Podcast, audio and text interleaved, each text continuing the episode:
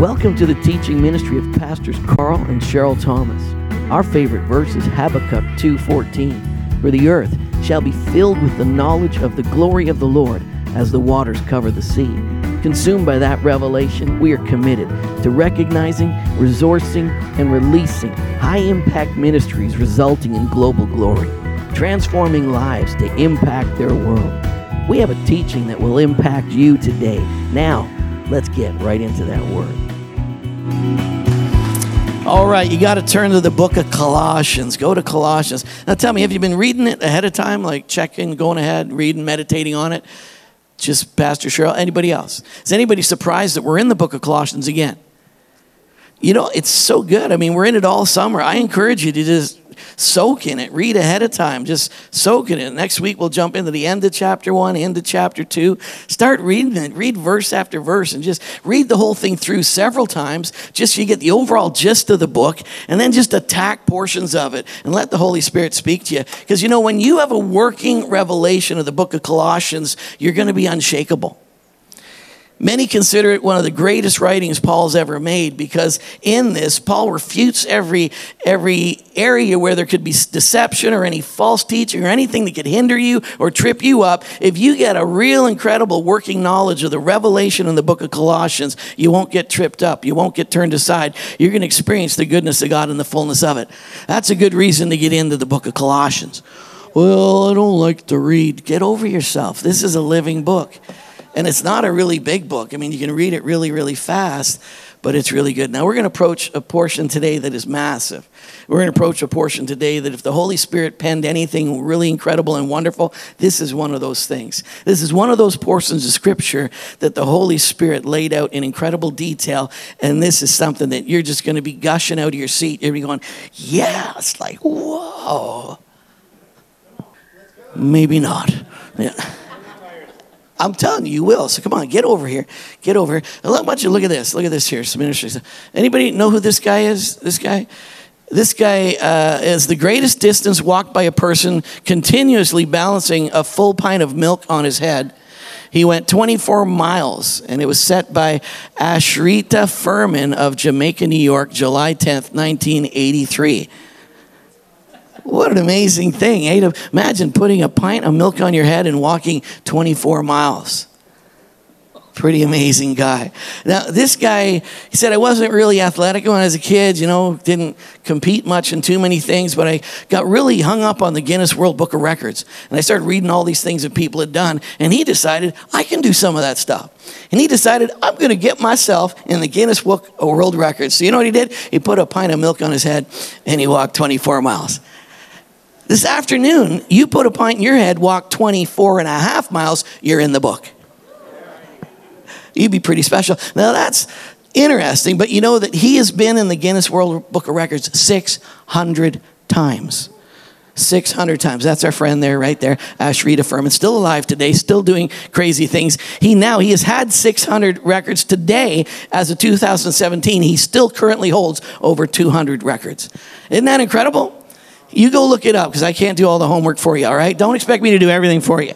All right, I'm just throwing some seeds out. I mean, just a couple things. Here, then look at the next slide. He, I don't know where he did this, but he rode a bike underwater, and he has the record for doing the most uh, miles underwater. He also underwater rode a unicycle, not just a bicycle, but he rode a unicycle, and the record for distance underwater for a unicycle is 1.3 miles. All right, I got a pool. I might try that be really awesome. You know. Now this, I really like this one. Most knives caught in a minute. In a minute. There's 60 seconds in a minute. He caught 54 knives in a minute. Now I didn't research to find out how fast they were being thrown at him, but I mean, they got to be coming pretty quick to catch 54 in a minute. One, two, three, four, boom. You know.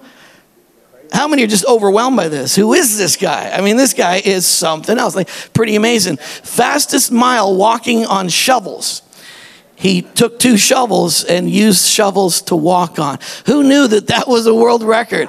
Who knew that you could be in the Guinness World Record by the fastest mile walking on shovels, 24 minutes and 25 seconds? Who could break that this afternoon? Who could, who, come on. I'm feeling like somebody here has the skill set to do that. Don't you want to be awesome? Don't you want to be amazing? I mean, this is, uh, I didn't research it that far. I just and there's so many more. And then you remember the like they got those kangaroo balls. He's got the record for uh, fastest mile on a kangaroo ball, most hours on a kangaroo ball. How many still have a kangaroo ball at home? Okay, never mind. I just wanted to show you somebody who's really, really amazing and really incredible, and I thought that was that was pretty great. You know, like pretty special guy, huh? Today I'm going to talk to you about a really special person, though. I mean, that seems crazy, that seems wild, but I tell you, I'm going to talk to you about somebody who literally is just going to blow your mind. And it's a passage of scripture that describes him probably better than any other scripture in the Bible. So I want you to really get into it. I want you to really embrace it. You can let that guy slip out of your head now, and you can move on to the next fellow. All right, ready? All right, so today we're going to approach one of the greatest Christological segments of the entire Bible. Christological. Christological is Christ, the study of Christ, the ontological outlaying of Christ, and the revelation of Jesus and who he is. So, Paul, inspired by the Holy Ghost, explains exactly who Jesus is, what he has done, and what he continues to do as our risen Savior. settle down. I know. Like, wow, come on. This has got to be really incredible then. So here we are. We're in a place where religious pluralism and syncretism is encouraged. The truth is being diluted for the sake of unity. We're embracing all kinds. I tell you, if we would get back to the centrality of Christ himself, it would blow every single person's mind. The sad thing is a lot of a lot of religion keeps on putting distance between you and God. Even charismatic religion, it's like it's like we sing songs like God, we're trying to get close to you and he's like I'm in you. And even charismatic Christianity, we're always pursuing him and trying, oh, we wish you would come and, and we'll do two more things. We're trying to get you out of heaven. And we're doing all of this mental gymnastics. And you know, like, God's out of heaven. You know, we say his train fills the temple. I'm the temple. I'm not looking at some imaginary temple in the sky. I am the temple of God, and his train, every, a king had a train, and if his train was really, really long, it meant he had a lot of authority. So, what the writer was saying is that his train is so long, it fills the temple. That's how powerful and how much authority he has. His train fills this temple. I'm not trying to get God down by observation, I'm not trying to bring him up. The kingdom of God is right here. But you know what? Whatever puts distance between you and God is false teaching. Whatever does anything to separate you or in any way cause you to think you're looking for something outside of yourself to manifest so that you can be close to God. Anything that does that is a false teaching. And anything does that, it is inspired right from the pit of hell to try to separate you from the one who abides in you. And that's what Paul in Colossians was going, these crazy teachings, these, this stuff where you can, you know, you aspire to something, you're special, you can climb into something more wonderful than anybody else. Stop it. You can't get any closer to Christ than you already are because He finished it all, completed it all, covered it all. In every situation, He qualified as Himself and He qualified you to be in a complete, intimate relationship. You can never get closer than you are today.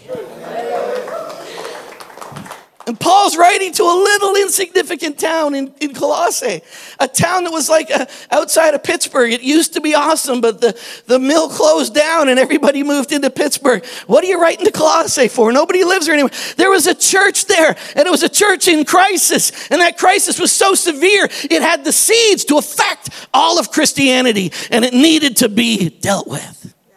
And those same things are alive and well and attacking the church in 2017. That's why Paul wanted to exalt Christ. And he said, if you want to be qualified for this, the only way to qualify is he qualifies you. He does it. And if you're trying to get qualified through another path, it's a false doctrine and a false teaching. And the way he attacks the false teaching is to lift up Jesus in a place where religious pluralism, syncretism, eh, here, there, he exalts the supremacy and the sufficiency of Christ. Jesus is Lord, therefore, he is fully able to qualify us as saints. He is fully qualified. Last week we talked about that qualification. That was ours. That was ours. He's primarily, throughout this book, primarily, it's a book that's confronting heresy, confronting false teaching in the day. It's combative and abrupt in its style. He confronts Gnosticism, legalism, mysticism, asceticism, asceticism, and he deals with those things, and we're going to deal with those in the days to come. But before he starts to address those falsehoods, he first of all exalts Jesus. And here it is last week. I mean, I'm telling you that there is someone who has qualified you to be in his kingdom, who has separated you from darkness, who has put you in himself, who has filled you in every way with himself. I mean, all of those wonderful good things, he has done it. You might then question, who is this man who did all these things for us? And so that's the progression of Paul. Paul says, I'm praying, I'm praying that you might get a revelation of this wonderful God who's qualified you. What did he qualify you for? So we talked about all those benefits that he qualified qualified you for last week. Now, the next question is Does he have the ability to do this? Like, is he really that powerful? What qualifies him to do that? Because I'd really like what Paul just prayed for to be my realization. Are you tracking with me now? All right, all right. So instead of attacking false teachers, Paul exalts Christ. By using their own language and their own terminology, he confronts the false origins of their teachings. Colossians 1:12, he says, I always, I'm always thanking the Father who has enabled you, who has qualified you to share in the inheritance that belongs to the people who live in the light. And why are you in the light? He took you out of darkness. He placed you in light. Are you in light? Absolutely. I am in him. He placed me in him. By faith, I am in Christ. By faith, I'm in a living vital relationship with God Himself. I am placed inside Him in the Trinity. The fullness of God dwells in me and I dwell in Him. I have every single thing I need, and He's qualified me to be a partaker of all these incredible blessings. So He qualified me to make sufficient, render fit, to equip me with adequate power to perform. So, how is Jesus qualified to complete such a thorough redemptive work? Because of Jesus' preeminence, the only time that word is used in the whole Bible is in this passage. He is preeminent. He is proteuo. He is preeminent. He is able to, in, in the one act of shedding his blood, the one who is preeminent, in the one act of shedding his blood, he is able to reconcile and to restore all things to himself. Somebody got it a little bit. That's so good. One act, through the one act of the cross, through the one act of shedding his blood, because he is so preeminent, because he is so supreme above all, the one who is supreme above all, he through that one act, the one who had all things placed in him, the one who indwelt the fullness of everything, he through one act of giving his life for your life, through that one act, he is qualified to make you holy, blameless, and perfect in his sight. He's able to reconcile everything in heaven, in earth, things seen, things unseen, dominions, thrones, powers. He is able to reconcile all things to himself by one act through the blood that he shed on the cross. Man, I could say that all day long and never get tired of it. It's so good. So, so good. All right, look, are you there? First, for, look at Colossians chapter 1, verse 15. Now, please, just try not to fall out of your chair while I read this, all right? You ready? Colossians 1. He is the image of the invisible God. He is the image of the invisible God, the God who is invisible that you can't see. Jesus is the image of the invisible God. Now, Paul is saying this because they're trying to diminish Jesus. They're trying to say, well, it's not just Jesus, it's Jesus and a whole bunch of your effort, a whole bunch of, you got to add to it. You got to pursue stuff. You got to go through the third gate, the fourth gate, around the corner, through the thing. And when you do this, Wow. They're trying to turn the finished work of the cross into a little part of the equation. And Paul is saying, this is everything. He is the image of the invisible God. He is the firstborn over all. Say all. Not a bit of creation, but he is the firstborn over all creation. For by him all, say all for by him all things were created that are in heaven and that are on earth, that are visible and are invisible, whether it's thrones, dominions, principalities, or powers, all things, all things were created through him and for him. And he is before all things, and in him all things consist. And he is the head of the body, the church, who is the beginning of the firstborn from the dead, that in all things he might have preeminence. One time found in the Bible, and it is right there. What is the apostle trying to say? Jesus, the one who has qualified you through his finished work of the cross, he is preeminent over every single thing. He's the head of it all. He's chief over it all. He created it all. It's sustained by him. He empowers it all. He's the beginning and the end of it all. That's the one who condescends to you and he says, I declare you holy, pure, and righteous, not in your sight and everybody else's sight, but in the sight of God Himself. He has the authority to declare it, and He did, and it's absolutely so. Wow. Please sit back on your chairs. Fasten your seatbelt. Wow. This probably, that portion of the scripture was probably a church hymn. That's probably what it was. And they wrote hymns back then so that people could remember truth. And so they would turn a truth into a hymn. Because so, some people, or actually a lot of people in that day, were illiterate. They couldn't read or write. That's why a lot of the Jewish teaching was called oral tradition. It was oral tradition because it had to be spoken to people because they couldn't read or write. So this was a hymn that they would put together. They'd take the truth, they'd take the lofty things of God, and they turn it into a song, just like we do, to sing how lofty and how brilliant God is. So we get that in our spirit and we go, whoa. That's really good. So, this was probably something they sang over and over again, and Paul was referring to this and using it, and may even penned it and said, This is something we need to keep before us over and over again. Verse 19 For it pleased the Father that in him all the pleroma, all the fullness of everything that there is, all of the pleroma of the cosmos, of the universe, it pleased him that in him all the fullness should dwell. Verse 20, and by him to reconcile all things. Are you getting a lot of all things here? You're getting a lot of all going on here? You're getting rid of the, the God really wanted to take care of it all. There's not a single thing he is leaving out. You don't have to add a single thing to it. You just have to believe. And the minute you add stuff to it, you got a different teaching. That's why it's really good to get grounded in Colossians. All things dwell in him, the fullness of him, all things. It pleased the Father. And to reconcile then all things. What if you got to reconcile something, why do you reconcile something? You reconcile it because it's become conciled.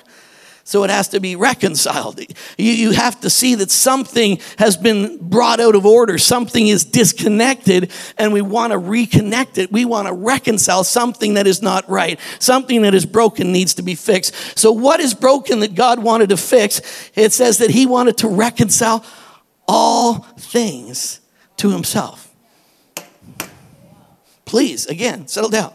Whoa, I'll tell you all things to himself by him, whether they are things on earth or whether they are things in heaven, having made peace through the blood of his cross. So if he made peace, again, why did he have to make peace? Because there was not peace.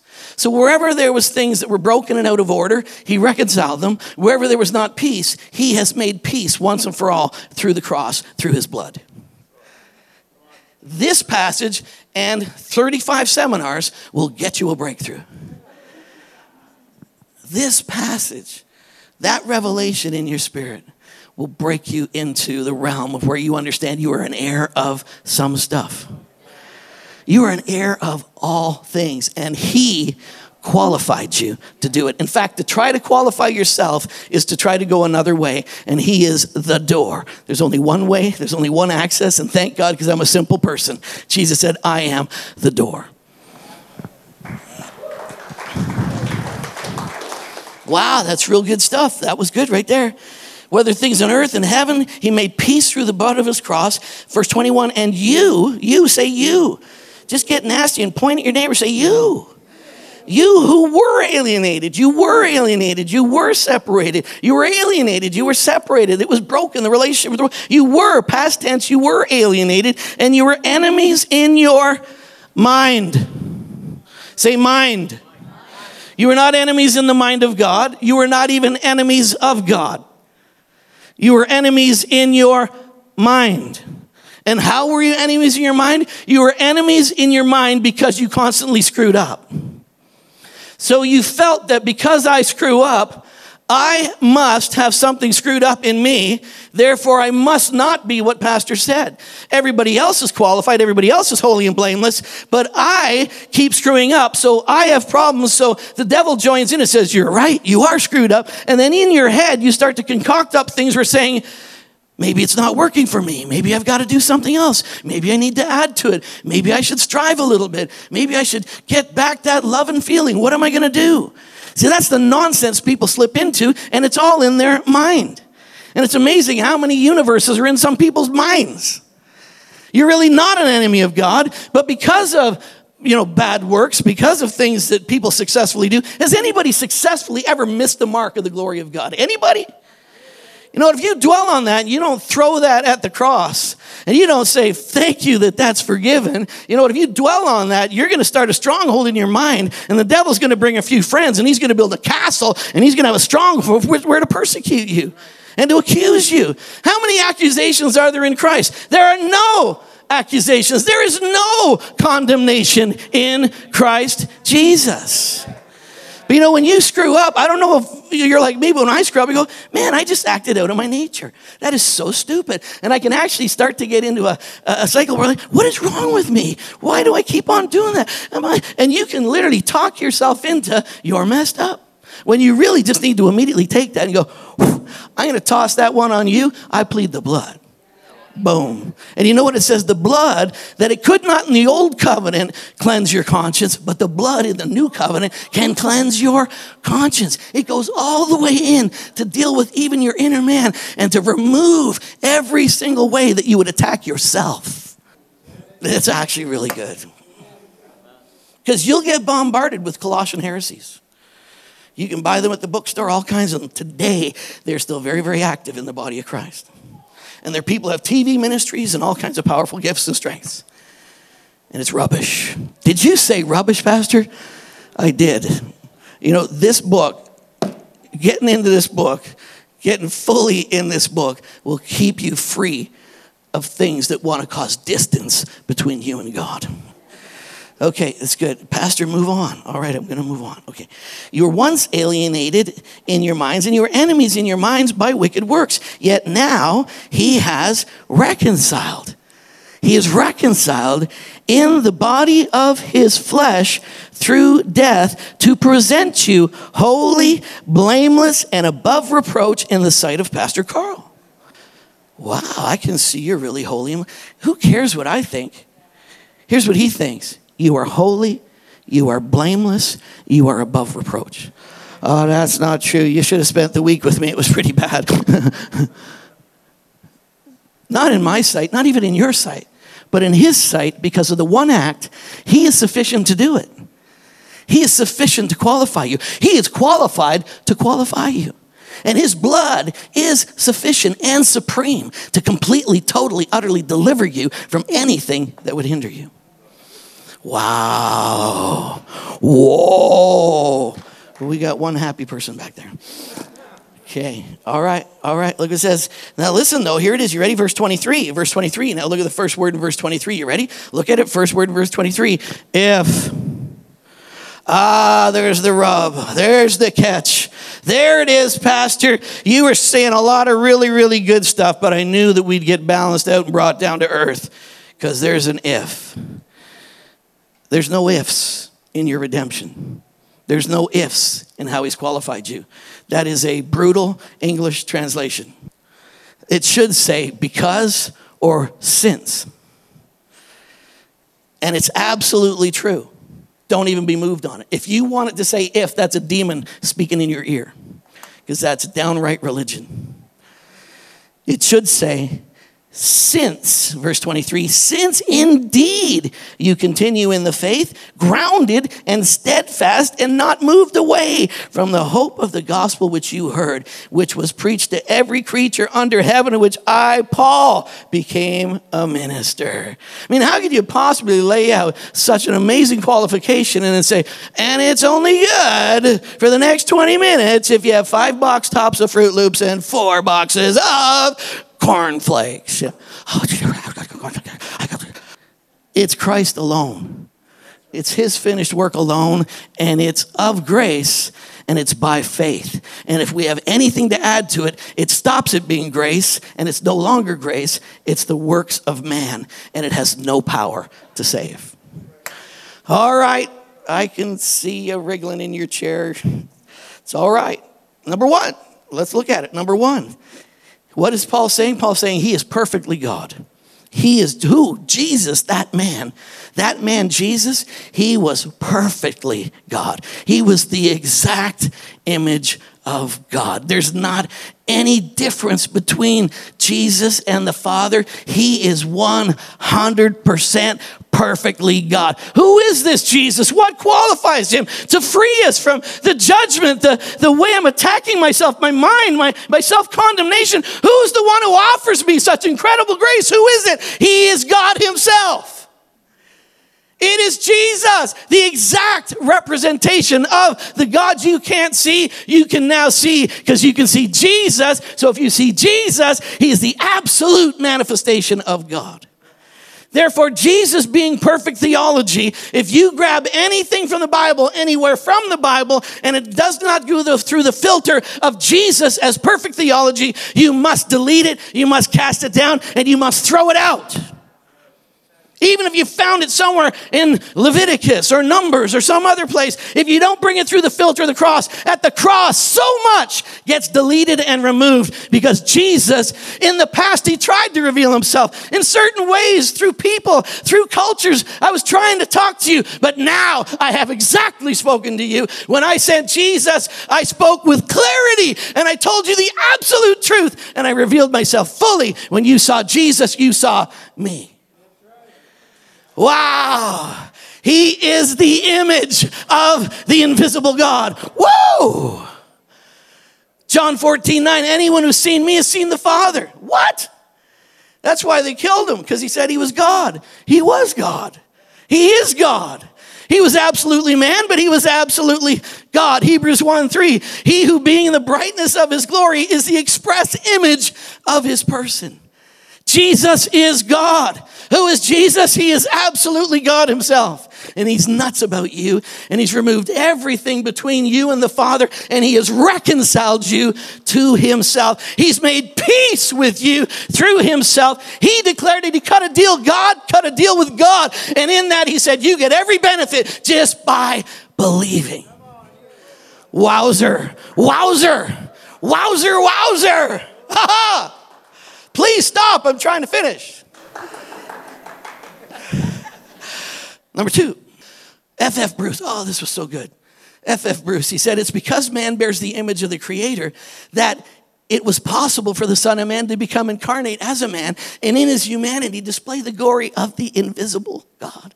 The fact that I'm created in the image of God was done on purpose so that God himself could come on man, that God could come and he could incarnate himself. God could become flesh and dwell among us. I was made in the image of God so I could become the address of God himself. Because man was in the image of God, Jesus was able to fill him. He was able to fill man because man was created in the image of God. And as a man, Jesus took every mistake, every folly, every sin, past, present, and future. Future. When did Jesus die for your sins? 2,000 years ago. When were you born? Oh, about 40 years ago. That means he died for your future sins. That means he still died for your future sins, even the ones you'll commit tomorrow, even the one you're committing right now. He died for every one of your sins. That's why I say sin doesn't matter to him because he said, I took care of that. It's kind of like, what about the check, Lord? Should we pay the check? No, I took care of it. It's okay. Come on, let's go. But, Lord, we should pay the check. Shouldn't we pay the bill? No, I've covered everything. Come on. he covered it past, present, and future. I know that freaks you out that freaks people out because they're going like, but how could he cover my future sins? Well, how could he cover any of your sins at the cross? Everything for you then was future. Anybody here born 2,100 years ago? No. So that means every one of your sins are future. Does that mean I should sin some more in the future? No. His grace abound to you. The reality that you know who you are right now literally delivers you from the power of sin. And the penalty of sin and the appetite of sin. It gets completely destroyed the more you realize I'm really awesome in God. All right, number two, he is absolutely first.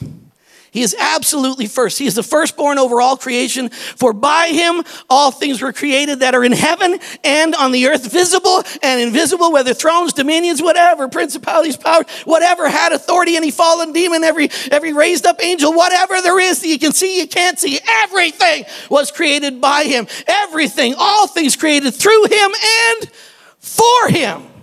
Now, is he the firstborn? He's the firstborn, so, so he was the first child. No, the firstborn has nothing to do with being born as a child in the family. Firstborn is a type. David was not the firstborn, and yet David had the firstborn anointing. Many, many people in the Bible were not the firstborn, but they had the firstborn anointing. He's referring to the fact that the privileges of being a firstborn, the one who was the priority, no matter where you are in birth order, the firstborn is the priority. The firstborn is first. Jesus is absolutely first in every way. Give me another slide. Look at this. He is a priority. It's a priority of position, not of origin because Jesus always was. Jesus is eternal, just like God the Father and the Holy Spirit are eternal, co eternal, co essential, have all those co manifestations of attributes in nature. They're absolutely one, they can't be divided upon. But Jesus has priority of position, not origin. Here's the rights of the firstborn He is the person of creation by whom all things are created, He is the power of creation through whom all things are created, He is the praise of creation because it was all done to give him glory. By him, through him, and for him were all things created. And by the finished work of the cross and his shed blood, everything has been reconciled to God. But there's stuff not reconciled to God. It is reconciled to God, but there's some stuff that hasn't accepted the reconciliation. There is peace with God, it's just some haven't accepted the peace. Some are still living in their own self condemnation or demonic condemnation. Some are even in religious institutions that are magnifying the distance between you and God. And 45 more courses, and you can get closer. And those create distance, and those are Colossae heresies. Settle down. I know that was exciting. You're leaping in your spirit. But I like doing stuff. I like qualifying myself. That's the flesh. It's not the fallen nature, it's the flesh. It's the guy who wants all the Guinness World Book of Records. It'll have you puddling, puddling a bike, puddling, pedaling a bike underwater. That's what you'll do, trying to get closer to God. What am I going to do today to get closer to God? I'm going to pedal a bike underwater for miles and miles and miles. It's amazing the religious nonsense that people get into trying to get where they already are. What was the lie of creation? What was the lie of the devil? You are God. Here's the lie from the devil. You could be closer. I could be closer. Yes, you could be like him. There's something missing. God hasn't completely supplied everything. There's something lacking. God's holding out on you. Don't you want to come to my closer conference? And they said, Yes. And it made them further away. And that deadness that came in, that dispeace, that disrelationship, that dysfunction, Jesus is qualified through one act of the blood of the cross to bring you back in, to reconcile you to himself once and for all. He qualified you for every benefit of a child. And nothing can take you out of the grip of his hands. Wow, man, I'm telling you, we need two services. I need the happy service and the, and the grumpy service. Which one is this one? This is the happy one, right? So we got to go to two meetings. I'm skipping the grumpy service. I'm going only going to happen. All right. Number two, do we get number two? Person. All right, let's go. Let's go on. Go to go to number three. Number three. He is eternal. It says, and he is before all things. Straight up just means he existed before all things. It's a measure of time. He is outside of time. He is eternal. Revelation 1 8. I am the Alpha and the Omega, the beginning and the end, says the Lord, who is and who was and is to come, the Almighty. Who is this Jesus? Who is this great qualifier? Who is this one who brings me into complete fellowship with the Father? Who is this one who delivers me from religious strife? Who is it? He is the Almighty God. He is the beginning and the end. That's the one. Number four. number four, he's the dynamic sustainer. He's the dynamic sustainer. Now, I got all messed up this week in physics and all kinds of other stuff and started reading all kinds of things. You know, if you got an atom the size of a golf ball, if you got that, the, the, the center, the atom, the proton, and the neutrons, pull them together, you got the center of the atom is a golf ball. Do you know how far away the nearest electron is? And that's just proportion to size. If it's a golf ball, how close is the nearest electron? You know how close it is? Three miles. Three miles. So that atom is a whole pile of space. There's a massive bunch of space. You as a big, you are more space than you are substance. That's just crazy stuff, isn't it? And it says this chair is more space than it is substance, and yet it's moving and it's manifesting and it's vibrating so fast that me, my vibrating being, can step on that vibrating being and it can sustain me because it's produced to do so. But literally, it is more air than it is substance. That's why when I go golfing, there's a tree in front of me, I go, that's 90% air. And then usually goes, wow, I hit the 10% again. Wow. But you know, we literally, scientists are saying, we are in somebody else's universe. We are guests inside of somebody else's whole cosmos. We are guests inside of something. And they literally say that this thing is all spinning so fast. This thing is moving so fast. Everything that's happening in it, it cannot happen unless there is some outer force that is literally holding it together it would spin out of control. Except there's something, we're not even sure what it is. It's hard to even define it, but we know it's there because it has to be there because everything would just go poof if it wasn't there. But here's where it is it was in the Bible all the time. It says, He upholds all things by the word of His power.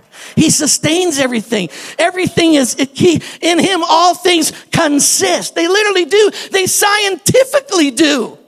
I mean, the earth itself, you, anything, all the creation is directly connected to, and it demands a relationship with a God who is running the whole system. But He's a good God. With the word of His power, He holds it all together in the palm of His hand, and He's an awesome. Who is He? Who's the one who qualified you? Who's the one who loves you? Who's the one who made you an heir? Who's the one who separated you from everything broken? Who's the one who gave you peace and reconciled you? He's the one who holds it all in the palm of his hands.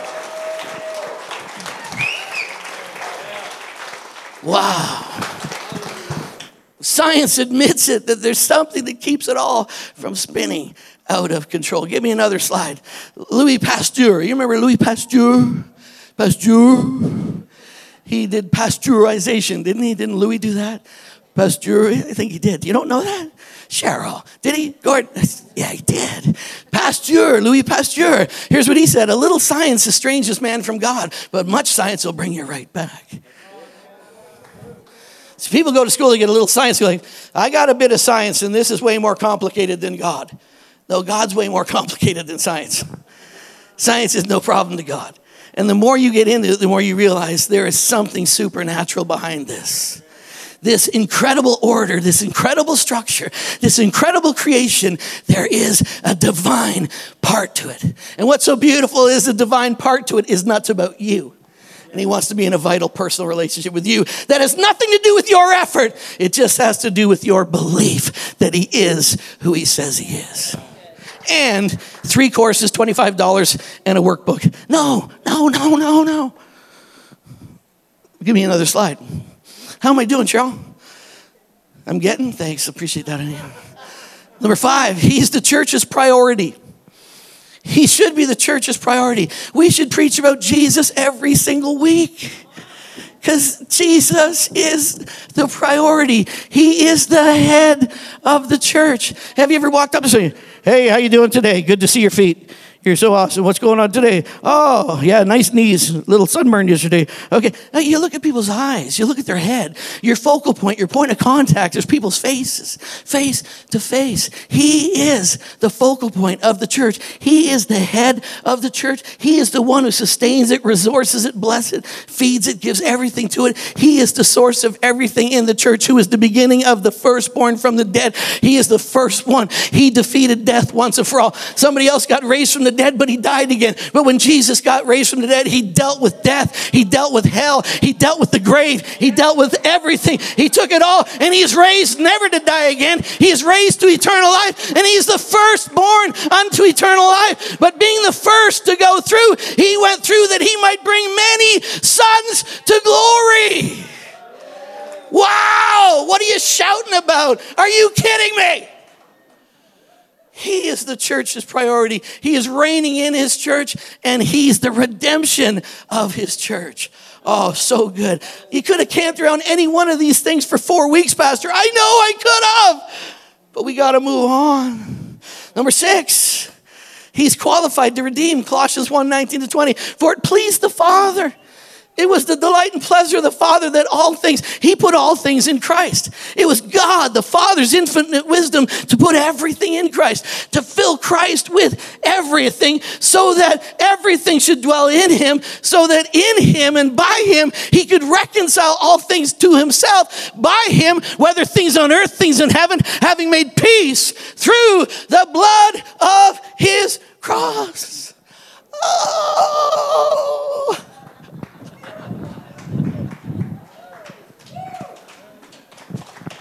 Man, can't believe you're still sitting down, but that's okay. That's all right. Be comfortable. I'll sweat for you. Hallelujah. I mean, look at this. He is qualified to redeem. All fullness was placed in him so that he could reconcile all things to himself. The, the timekeeper has left the building. Praise Jesus. Oh, oh, she'll be back. Oh my God. Okay. Look at this now. Look at Ephesians, Ephesians 1, verse 7. In him we have redemption through his blood, the forgiveness of sins. All sin.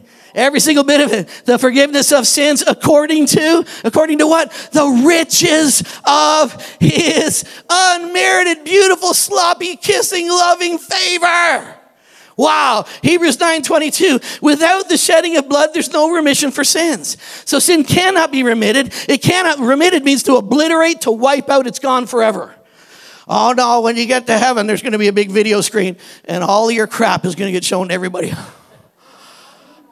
Oh, come on, I don't think I did that that many times. Obliterated. Absolutely, totally gone. Gone. Gone. But you see, it's not gone without the shedding of blood. All through the old covenant, they had blood sacrifices, but none of those could satisfy. None of those could remove guilt. None of those could remove and touch your conscience. Constantly, every year you did it again, and, and you just, well, if only, if only, if only I felt free. If only, well, you know what? What Jesus did goes all the way into your soul realm. It goes right into your conscience, right into the fabric of your being. And who the Son sets free is free indeed. I got a lot of scripture for this. I really do. We got a lot of Bible for this good news. All right, give me a next slide. Hebrews 9 7. Not without blood. The high priest couldn't go into the presence of God without blood. This was a shadow and a type of the throne room of God. They went in to that throne room, that shadow, that type, but Jesus went into the reality. Jesus went into the real throne of God and he took his own blood. He took the blood of God himself. You can't be redeemed or set free from anything else except the blood. And it has to be the blood of God. And Jesus took the blood, the very blood of God. He went into the very throne room of heaven and there on the mercy seat in front of God, he poured out his blood on the mercy seat, on the throne of grace. And that blood completely obliterated and removed every sin forever, and it set you absolutely, totally free. Your sins are forgiven. You're restored to the Father, never to be separated again. Well, what do you got to say for yourself? I plead the blood. You screwed up yesterday. I plead the blood. Well, you should be closer to God. Are you crazy? I'm closer than ever. I plead the blood.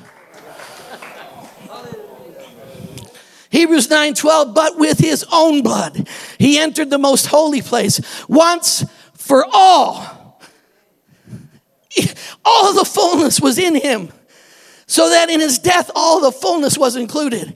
So that in the finished work of the cross, the blood of Jesus covered every single aspect of creation. It covered everything created. It covered everything to reconcile to himself everything in heaven, everything in earth, everything seen and everything unseen. His blood, once and for all, having obtained eternal redemption. Hey! Hey! Oh, Lord. Is this good news for anybody? Somebody going, again, I got a headache. Don't have a headache. It's as simple as I'm telling you it is. It's not even complicated. It really is so good. Give me another slide because we're moving good. He gloriously reconciles. Oh, this is so good. What, what kind of reconciliation do I have, Pastor? Well, you were once alienated. Your enemies in your mind. In your mind, you couldn't even figure out how could a wonderful, glorious God like that even care about me? Why would he love me? Why am I even significant to him? You were alienated from him, but he dealt with it. You were enemies in your own mind, but he dealt with it. He poured the blood over your conscience. He went into your inner man. He made you spiritually alive, and it's only the blood that can do that. And he did it. He did it. He did it. Yet now he has reconciled in his body of his flesh through death to do what? To present you. To who? To the Father. To reconcile all things. To present you holy. I'm holy? Absolutely. And not because of what I say and not because of what you do, but because of the work of Jesus Christ. You know what that is? It's good news. I don't know about you, but I could use some good news sometimes. It's good news. So, good news, holy, blameless. Yeah, well, I got some things against you. Whoopie doo. Get over it. I forgive you. You forgive me. Let's be happy. If you want to hold a grudge, knock yourself out, but it's a waste of time because you know what? He covered it all. And you know, I'm so totally forgiven. I forgive you. I want to forgive you. I delight to forgive you. In fact, holding a grudge is actually harder than forgiving you because forgiving you is so easy because I got a massive revelation of how much I've been forgiven and reconciled to God. Does anybody want some forgiveness? Because I am oozing with forgiveness. You can't offend me, hurt me. You can't do any of that because I'm forgiven. And because I'm forgiven, I won't even let you try to box me in. I won't even let you, with your thoughts or accusations, try to hand me in because you can't because the blood of Jesus has set me totally free. So I forgive you. I'm blameless and I'm above reproach. Where? In His stand before Almighty God. What do you got to say for yourself, Karl? I'm holy, I'm blameless, and I'm above reproach. Good for you. Good for you. I love Karl. He screws up all the time, but you know what? He runs right into my presence and say, What have you been doing? I'm holy, I'm blameless, and above reproach. Good for you. Oh, rub your head again. Here's what some people do Oh, my sin has separated me from God. Hasn't separated you from God. He dealt with your sin. Your sin, if you nurse it around in your head, it makes you in your mind an enemy of God. Your sin your sin can't separate you from him. It can separate, it doesn't change God at all. God's the same yesterday, today, and forever. He's not like, oh, I'm the angry at sin God now. No, you see, he said, I dealt with sin once and for all. You know what really ticks God off? Is when we make a big deal of things that he already dealt with. It's when we try to put on different garments to come to his presence. Hello, Father, I've come with special garments today. I've tried really hard this week. I've come with my try hard garments. So what's up with you, Karl? I tried really, I was good this week. I was really good this week. I mean it, I mean it, I mean it. Karl, what are you doing? Go back of the line, get your head straight. Okay, read Colossians. Okay. How you doing, Karl? I'm blameless. I'm, I'm above reproach. I'm holy in your sight. Yes, yes, there you go. If you can't do that, it's the accuser messing with your head. He gloriously reconciles us. Let's go to the next one. All right, here it is. Gotcha. Gotcha, Pastor. You preach a too good God. I can't wait till you get to heaven. He says, Karl, I wasn't that good. I can't believe you said I was that good. You were messing with a lot of people's heads saying I was that good. Wow, caused a lot of trouble with people won't happen. Because I could never even have the language to express how good God is. He's way gooder than I can even explain, and He's nuts about you. Okay, quick before the timekeeper comes. His gospel establishes us. They establishes. The good news establishes you, it fixes you, and it places you. Since now, since and because indeed you continue in the faith. It does take faith. Here's one thing it does take faith. And because you continue, how do you get in? By faith. How do you continue? By faith. What does it take to stand before a holy God with messed up things in your life? What does it take? You know what it takes? It takes faith. It takes faith to stand before a God feeling broken, feeling messed up, feeling like I disqualified myself all week, and yet I've dragged myself in your presence. I said, God, he says, Karl, I'm nuts about you. I had a bad week. I'm still nuts about you. I plead the blood. Done. You're grounded, you're steadfast, and you are not moved away from the hope that is in the gospel which you heard, which was preached to you and then to every creature under heaven, of which I, Paul, am a minister. A couple more slides, a couple more, just to give you some doctrine. The Greek, the if, there are four ways to use if in the Greek, and this is not one of those conditional ways. The Greek if indicates an assumption of truth. It, Paul assumes, assumes, he assumes that the Colossians will continue in the faith. This is not an if of the future, it is an if of the past. This is very, very important. This is a doctrinal, clear understanding of the scripture. This is why we got to interpret properly the English text that we have because they weren't written in English, they were written in Greek. So if you read it just in English, oh, so my blamelessness is conditional upon me being a good boy. Rubbish. It's conditional upon faith, and I am confident that since you started in the faith, you'll continue in the faith and you'll stay fixed in Him because the one who called you is able to keep you. There's a perseverance of the saints that comes from Him. This is not an if of the future, it's an if of the past. The word can be translated since, and it should say, since indeed you continue in the faith. Since indeed, why would you say all that lofty stuff and then say, now, bang? There is a chance still to screw it up. as much as he did it, he's qualified to qualify you.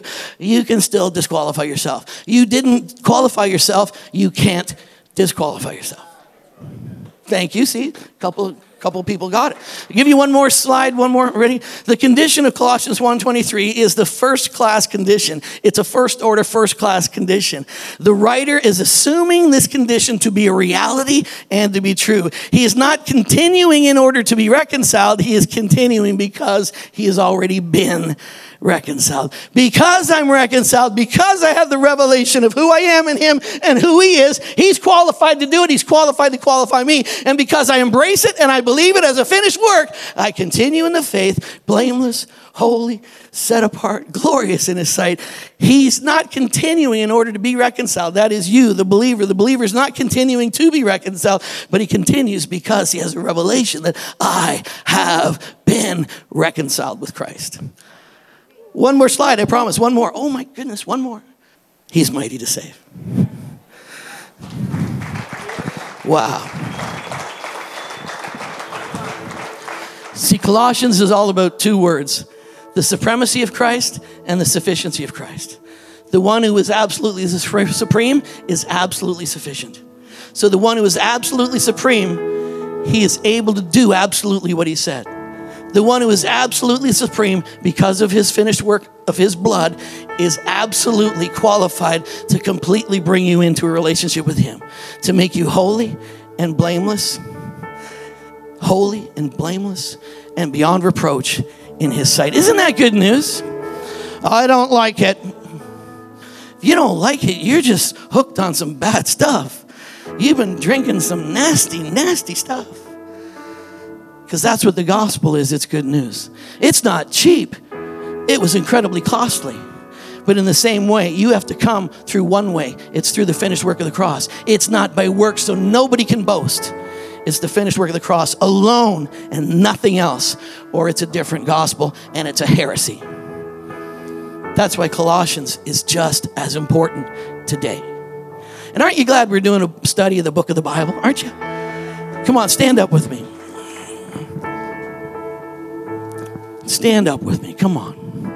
So, why don't you bow your heads, close your eyes, just uh, one time. I just want to ask if you're here today and you you never saw it that way, never understood that. You just you just had a presentation from the Bible itself, from God's own word about how powerful and beautiful and wonderful Jesus is. But he is all of those things so that he could shed his blood, so that by shedding his blood, he could bring you into a perfect relationship with him. So, what do you do then? By faith. What is faith? Faith is saying, I believe what you just preached, Pastor. I believe that Jesus is who you just said he is. And I believe that what he did, it includes me. And when he wanted to reconcile all things to himself and have peace with all things and bring it all into relationship with him, that included me. And I'd like to say right now, preacher, I believe that. Now, if you believe that, or if you already believe that, great. But if you've never embraced that, and for the first time in your life, you want to say, I'm in, I am 100% in. Thank you, Jesus. If you've never done that before, I'm going to count to three. And when I count to three, would you put your hand up high where I can see it? And you're going to do it today. You're going to be brought in, reconciled to the Father, a child of God. Are you ready? Here it is. One, two, three. Just throw your hand up really high. Oh, you know, I'm telling you, I know God's working on your heart. You're, you're literally trying to hold that hand down, but it's Him. He loves you. He's right there with you, face to face, and He loves you. Right now, you still got time. Right now, just put up your hand and lift it up really high so I can see it. Lift it up really high. Anyone, anyone. Thank you. Thank you. Anyone else, lift your hand up really high. Say, include me. I'm in. I believe. Anyone else, you can do it right now. Wow. All right, let's pray. Come on, let's pray. Everybody pray with me. Let's pray with this brother. Let's pray. Heavenly Father, thank you for sending your son. Jesus, I thank you that you did all this for me. I plead the blood and I thank you for the cross. I declare my sins are forgiven, I am healed and I am free. Now come, Holy Spirit. Fill me. Fill me with the presence of God. Testify with my spirit. Speak to me that I am a child of God. Thank you for being my Lord and being my Savior. In Jesus' name, amen. Welcome to the family. Welcome to the family. Wow. Hey, I'm going to ask uh, those who are going to be praying today, our elders and folks that are assigned to pray, would you come on up? And there may be folks today that you came, you need prayer, you need some other thing you need ministry for. There's a need in your life that there's just something incomplete that you just need to do some more business with the Lord. We are here to pray for you, and we never want somebody to go with, you know, something not totally met in their lives. So, you know, the altar's open to you today. So I'm going to close in prayer. You ready? Heavenly Father, thank you for being such a wonderful God. Lord, I just thank you for your word. Thank you for your spirit that illuminates the word. Thank you that you've been breathing on the word today and refreshing our hearts in the revelation of what a glorious salvation we have. And so, Father, I command now the revelation of your great love. Father, your great love let it abound to everyone. Your grace, Jesus, your great grace and favor, let it be realized in every heart and every life. And Holy Spirit, thank you for your ongoing partnership. Thank you that you're with me. Thank you that you never leave me or forsake me, but you constantly are working with me, partnering to manifest all the goodness of God. So I bless this house in the name of the Father, Son, and Holy Ghost. In Jesus' name, amen. God bless you. Have an awesome day.